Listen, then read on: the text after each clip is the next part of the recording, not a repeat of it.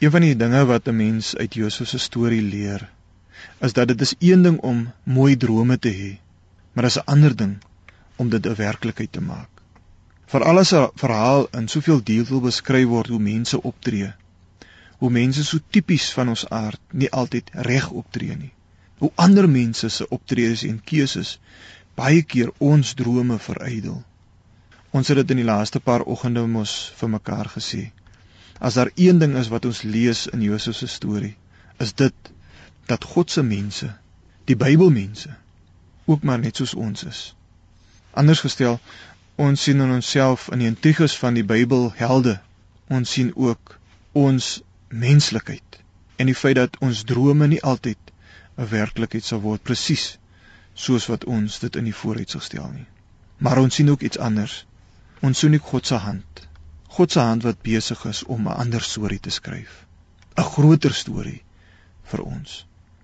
So wanneer die vader dan ontroosbaar rou oor die geweld waarmee sy seun sterf, wanneer broers gewetenloos hul eie bloed uitverkoop en doodnormaal aanbeweeg en vir 'n vader leuns vertel, so asof dit reg is, dan moet ons nog steeds onthou, God is nog steeds besig om 'n ander storie te skryf. En daarom, as ons Genesis 39 lees, dan sien ons hoe dat die toneel heeltemal skuif. Daar is 'n breuk in die ritme en daar is 'n breuk in die ruimte waarbinne dit plaasvind. Maar daar is 'n storielyn wat gehandhaaf word. En dit word gehandhaaf met hierdie woorde: Die Here was by Josef. Ons leef in 'n tyd waar die enigste konstante die woord verandering is. Alles verander.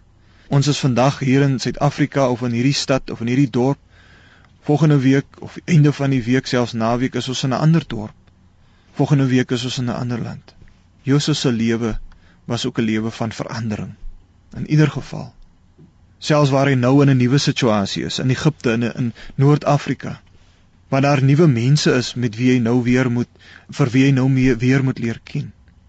Waar hy selfs nuwe vrae moet beantwoord. Is daar een konstante? Die Here was by Josef.